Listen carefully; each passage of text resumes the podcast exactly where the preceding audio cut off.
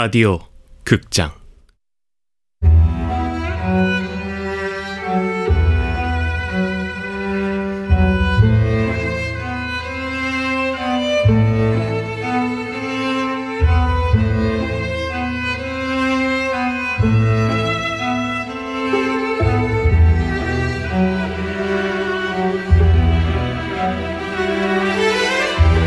영양만두를 먹는 가족 원작 이재찬 극본 명창현 연출 황영선. 열두 번째.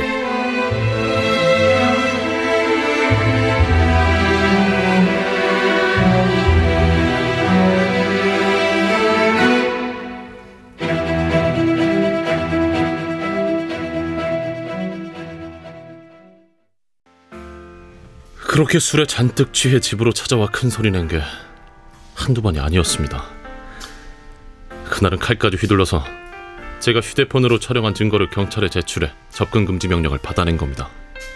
그 후론 신인범 씨가 찾아오지 않았습니까? 집요한 사람입니다. 집으로 찾아오진 않았지만 우연을 가장해 몇 번 제 앞에 나타났어요. 경제적인 배상을 요구하더군요. 경제적 배상이요? 옛 정도 있으니 도와주는 건 어렵지 않았습니다. 하지만 배상이란 건 내가 뭘 잘못했을 때 하는 거 아닙니까? 오히려 피해를 입은 건 납니다. 집에 초인종만 울려도 뒤에서 구두 소리만 나도 식은땀이 나고 자다가 놀라서 깨고 정신과 치료를 심각하게 고민했습니다. 이래지어 그럴 시간도 없었지만 신인범이 정말 징글징글했겠습니다. 세상에서 사라져버렸으면 좋겠다 싶을 만큼.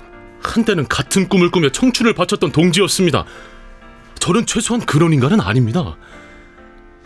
사람이 어떻게 사람을 죽입니까? 영화 대부에서 여동생의 남편을 죽인 알파치노에게 여동생이 찾아온다. 알파치노가 자기 남편을 죽였다며 화를 내고 간 후 알파치노의 부인이 묻는다. 당신이 죽인 게 맞냐고. 알파치노는 진실된 눈빛으로 아니라며 부인을 안심시킨다. 양이사는 자신의 표정, 말투, 손짓, 옷차림으로 내게 진실과 거짓을 구분해 보라고 수수께끼를 내고 있다. 알파치노는 여동생의 남편을 죽였다. 신인범 씨가 소송도 걸고 골치가 많이 아팠던 건 사실이지 않습니까? 팩트는 이겁니다. 제가 고구마 라면의 기밀을 빼돌린 게 아니라는 법원의 판결. 최종심은 남아있다고 들었습니다. 그러니 더더욱 신 사장을 죽일 이유가 없지 않습니까? 초롱이 얼마나 비싼 법무법인을 사서 재판에 임하는 줄 아십니까? 1심과 2심 모두 무관하다는 판결이 나왔어요. 최종심도 그럴 거고요. 그런데 여기서 신 사장이 죽으면 제가 괜한 오해를 받겠죠? 누가 그렇게 어리석게 일처리를 하겠습니까? 일처리요? 사람이 죽은 일을 일처리라고 말하시네요. 저도 최대한 예의 갖춰 기자님 대하고 있습니다. 기자님도 그렇게 해주시죠. 특허권 문제로 재판할 때 대부분 대기업이 이깁니다. 대기업이 생각만큼 그렇게 사기치는 집단이 아니란 말이죠. 전관예우 변호사들로 이기는 게 아니고요. 논리와 증거로 이기는 겁니다. 전관예우가 논리와 증거보다 위에 있다는 건 대한민국 사람이면 누구나 다 아는 사실이죠. 기자님, 반사회적인 성향이 있으시네요? 속사를 감추고 진실을 감추려는 사람들이 하는 말이죠. 너는 반사회적이다. 신인범을 마지막으로 보신 게 언제입니까? 넉 달 전입니다. 제가 저녁을 사줬습니다.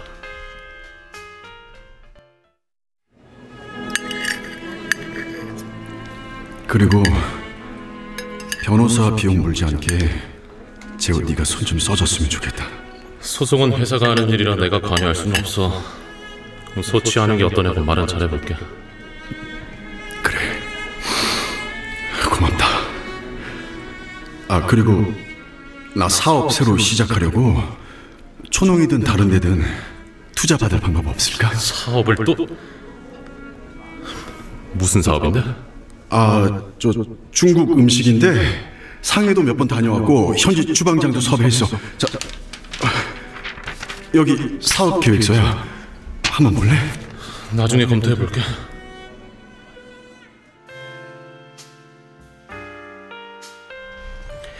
신인범 씨가 양재호 씨한테 도와달라고 했다고요? 신인범 씨 캐릭터가 아닌 것 같은데요. 사람이 한 가지 면만 있는 건 아니니까요. 그렇다고 180도 다른 것도 좀 이상하죠. 그래서 신 사장 부탁대로 회사에는 잘 말씀해 보셨습니까? 그럴 만한 시간적 여유가 없었습니다. 그렇겠지. 신인범 씨는 어떤 사람이었을까요? 글쎄요. 한마디로 말한다면 흥미로운 친구? 고3 때 같은 반이었습니다. 사립고등학교였는데 비리로 말이 많던 사학재단이었죠. 대입 원서 쓰고 나면 담임의 자동차가 바뀐다는 풍문이 돌았어요. 어떤 담임은 20만 원 이하는 안 받는다더라. 그런 소문도 있었고. 그런데 우리 반 담임은 촌지를 절대 안 받겠다는 겁니다. 정말요? 좋은 분이셨네요.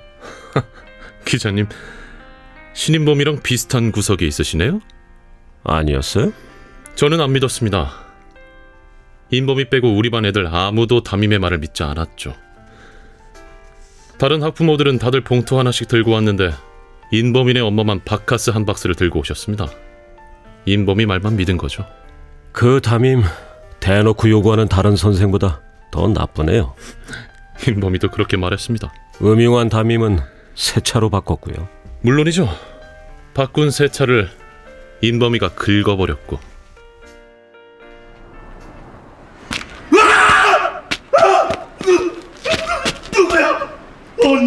세차를 옛날에 스승의 그림자도 밟지 말란 말이 있어 감히 선생 차를 이 글자는 뭐야 가 가! goddamn oh my god 야 조준사장 왜 저래? 야, 세차를 누가 그었나 봐. 야, 누가 저랬지? 야 쌤통이다 야 신인범! 담임 새 차를 누가 완전 긁어놨대 팔팔 뛰고 난리 났어 그거 내가 그랬는데. 무슨 소리야 우리 야자하는 동안 벌어진 일이라는데? 그럼 누구한테 시켰다는 건가요? 자기가 했다고만 했지 어떻게 했다고는 말해주지 않았습니다. 아, 어쩌죠? 회사에서 계속 연락이 와서 이제 들어가 봐야겠습니다. 그럼 이만. 미치겠다. 조심. 양이사가 이길 게 뻔한 소송. 굳이 무리해서 신인범을 죽일 이유가 없다. 오히려 신인범의 죽음은 괜한 오해만 살 뿐이란 양이사의 말은 꽤나 설득력 있다. 그리고 지난한 소송으로 초능의 눈치가 보였을 것이다. 그렇다면 혹시 양재호 이사가 이 사건의 의뢰인? 자신이 신인범의 죽음과 무관하다는 걸 명명백백 밝히고 싶어서?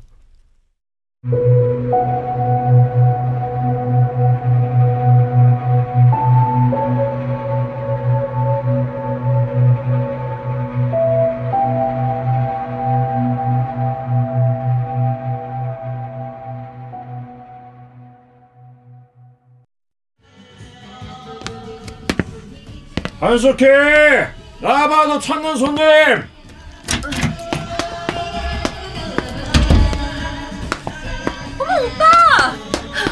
왜 이렇게 오랜만에 왔어? 한번 안아보자. 음, 음, 들어가자.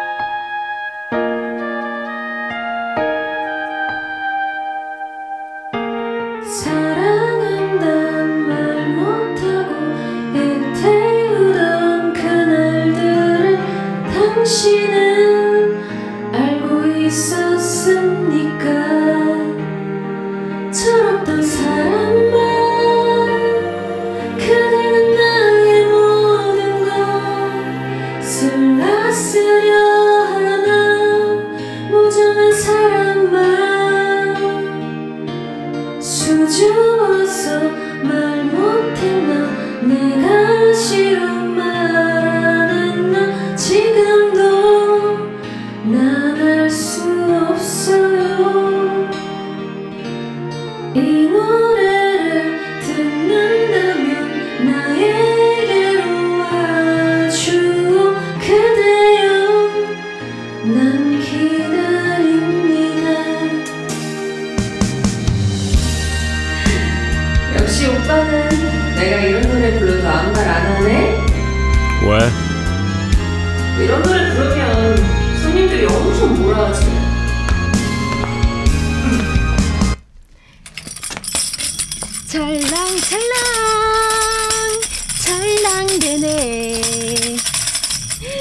이런 걸로 분위기 확 띄워야지. 오늘 왠지 이 노래가 불러보고 싶었어. 그런데 오빠가 안 내? 그동안 뭐 하느라 통 안 왔어. 사람 찾으러 다녔어? 누가 실종됐어? 몰라 죽었는지 살아있는지 연장할까? 약 구할 수 있지? 소화제?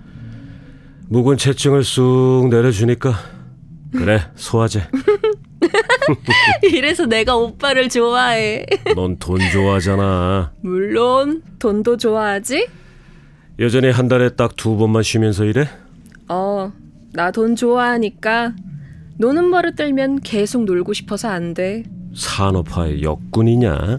그런 어려운 말은 모르겠고 나 가장이잖아. 싱글맘. 토끼 같은 애새끼 둘에 병원비 먹는 하마 울엄마까지. 나 보러 온 거야? 도리도리 하러 온 거야? 겸사겸사 너무 이르지 않아? 초저녁인데. 내 마음은 캄캄한 한밤중이야 한 치 앞도 안 보여 맥주는 삿포로. 없으면? 오빠의 느끼한 말 들으려면 꼭 삿포로야 해. 모텔 잡고 방 번호 문자 줘?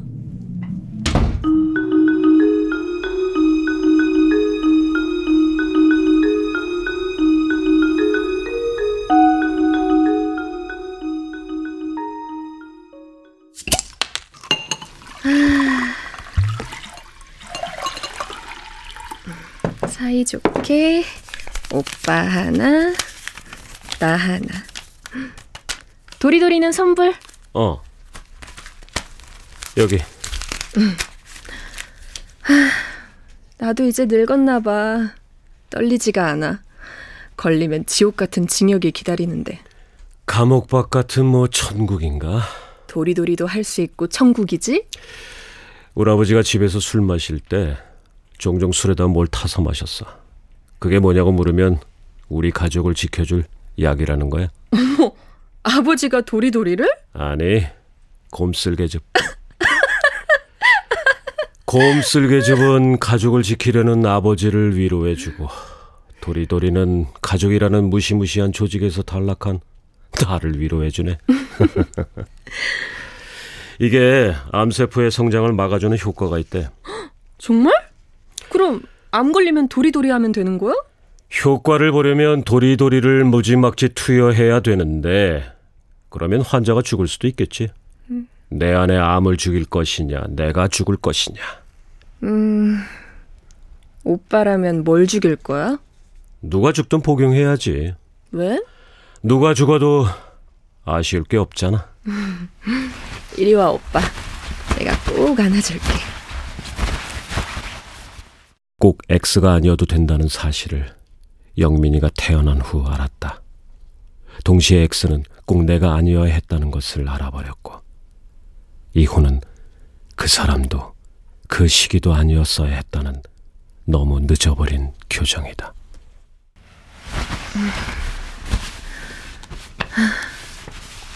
오빠는 왜 이혼했어? 안 했으면 자살했을걸?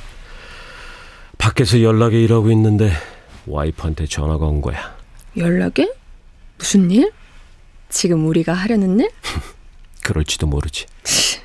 나쁜 놈. 그런데 집에 들어올 때 락스를 사오라고. 지금 바쁘다고 했더니 짜증을 내면서 꼭 사오라는 거야. 락스 없으면 집에 들어오지도 말래. 와이프가 성깔이 좀 있구나. 락스가 뭐라고. 그래서 락스 때문에 이혼까지 했어? 애를 낳더니 종교가 생겼더라고. 교회? 성당? 아니, 아들. 아들이 종교라고? 너도 그렇지 않아? 아니? 내가 돈을 버는데 내가 왜 아들을 믿어? 아들이 날 믿지. 건전한 엄마네. 그러니까 아들만 믿고 좋아해서 삐졌구나? 삐졌지. 여차하면 남편 바꾸는 것쯤은 아무것도 아니겠더라고. 실제로 아무것도 아니었고. 아들이 오빠 친자식이 아니야? 유전자 검사를 안 했으니 알도리는 없어. 오빠는 아빠만 됐지 어른이 안 됐네. 자기들이 어른이라고 주장하는 사람들이 말하는 어른 같은 건 되고 싶지 않아. 내가 교회를 좀 다녀봤거든? 물론 연애하러 간 거지만 예배당이 아니라 연애당이었잖아. 근데 오빠 성경에 빠져있는 말이 뭔 줄 알아? 날 믿지 마라? 아니 먹고 살기 빡셀 땐 몸을 팔아라. 일하지 않는 자 먹지도 말라. 누가 이 여인에게 돌을 던지랴. 이런 말로 봤을 때 그런 말을 한 게 분명하네. 왜 중요한 말을 빠뜨렸을까? 멍청한 제자들. 내가 몸 말고 팔고 싶은 게 뭔 줄 알아? 뭔데? 팔자. 징글징글한 내 팔자. 누구 살 사람 없나? 내가 알아볼게. 세상에서 가장 싸게 판다고 해. 아, 오늘 나 못 보면 어쩌려고 했어? 볼 줄 알았어. 딴 방에 들어갔는데 거기서 연장할 수 있잖아. 내가 한 번 들어가면 남자들이 날 안 놔주거든? 미리 전화하고 와야 시간을 맞추지.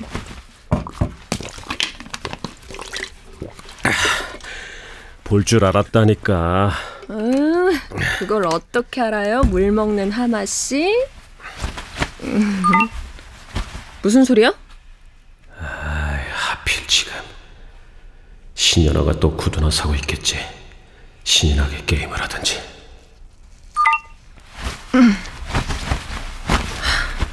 이상한 영상 찍는 거 아니야? 내가 그런 걸 왜 찍어? 수상한데. 아니면 확인해 줘. 아하, 아니라고. 아, 얼른!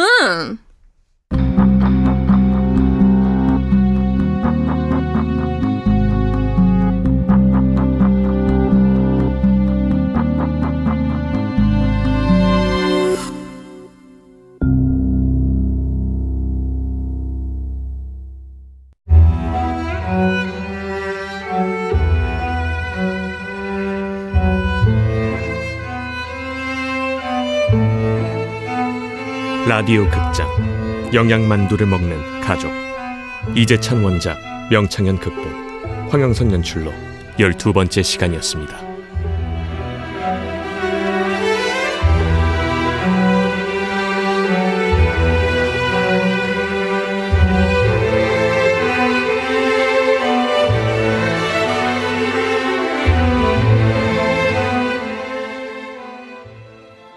혜원이와 함께 일하는 군나의 책방이라니 며칠 전만 해도 상상조차 할 수 없었던 일이었습니다. 여러분, 이런 게 인생인 것 같습니다.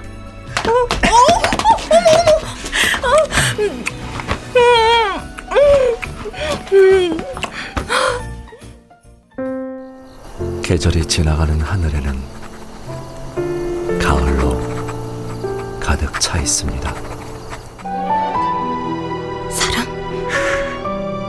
그땐 그렇게 미안했어.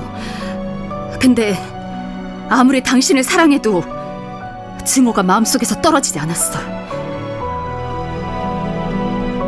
그건 사랑이었다. 라디오 극장